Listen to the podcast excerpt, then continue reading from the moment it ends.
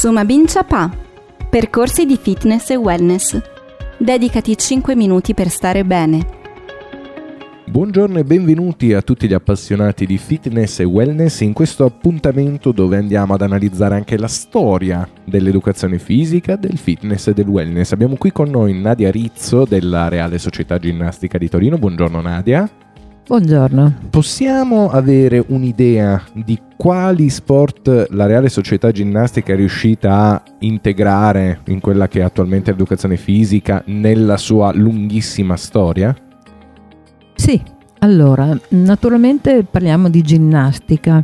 La ginnastica è una cosa che comprende uh, molte varianti, molti aspetti. Ginnastica è proprio un termine gen- generico, se vogliamo Obermann ha studiato i primi movimenti adatti e quello che lui riteneva adatti per l'Italia, perché la sua esperienza era naturalmente internazionale, aveva rapporti con la Germania, l'Inghilterra, la Francia, ne abbiamo le prove, abbiamo libri, abbiamo scritti, eccetera.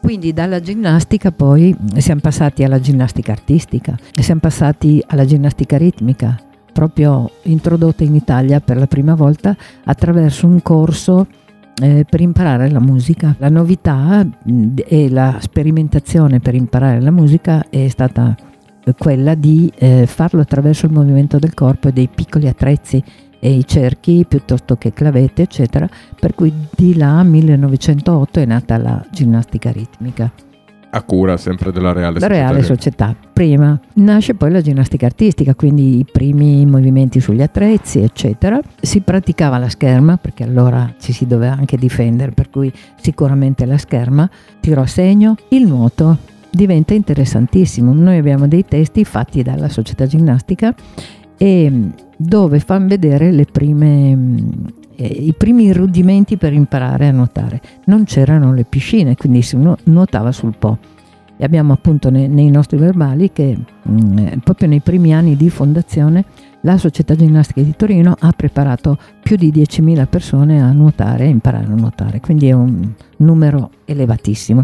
Voi immaginate sul Po, imparavano anche a tuffarsi, avevano delle tipo camere d'aria dove si tuffavano dentro, guardate, una cosa magnifica da vedere e per il salvataggio insegnavano anche dei movimenti, insomma preparavano le persone a far quello, come per esempio legare delle funine agli alberi per poi avere questa certezza di essere comunque ancorati alla terra. Attualmente è nato anche il trampolino elastico, ma solo come sport praticato. Gli altri sport credo che siamo stati tra i precursori in Italia con il, la pallacanestro perché nasce già nel 1918, da allora facciamo quello e il judo per la prima volta in Piemonte nel 1950. Come precursori voi avete fatto il vostro eh ruolo.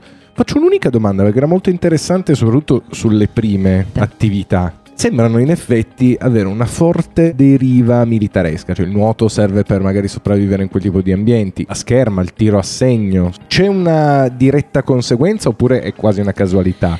ma un po' la conseguenza sicuramente della nascita della società che doveva principalmente dare una preparazione ai militari, ma che poi è passata ai civili, per cui imparare la scherma come attualmente succede proprio anche per il gusto di essere capace di usare quest'arma, di migliorare nella destrezza, nella velocità, insomma aveva tutti questi aspetti come anche il tiro a segno, no? Un incipit militaresco però poi preso piede però perché poi, era interessante. Certo. Seguici su www.mboom.it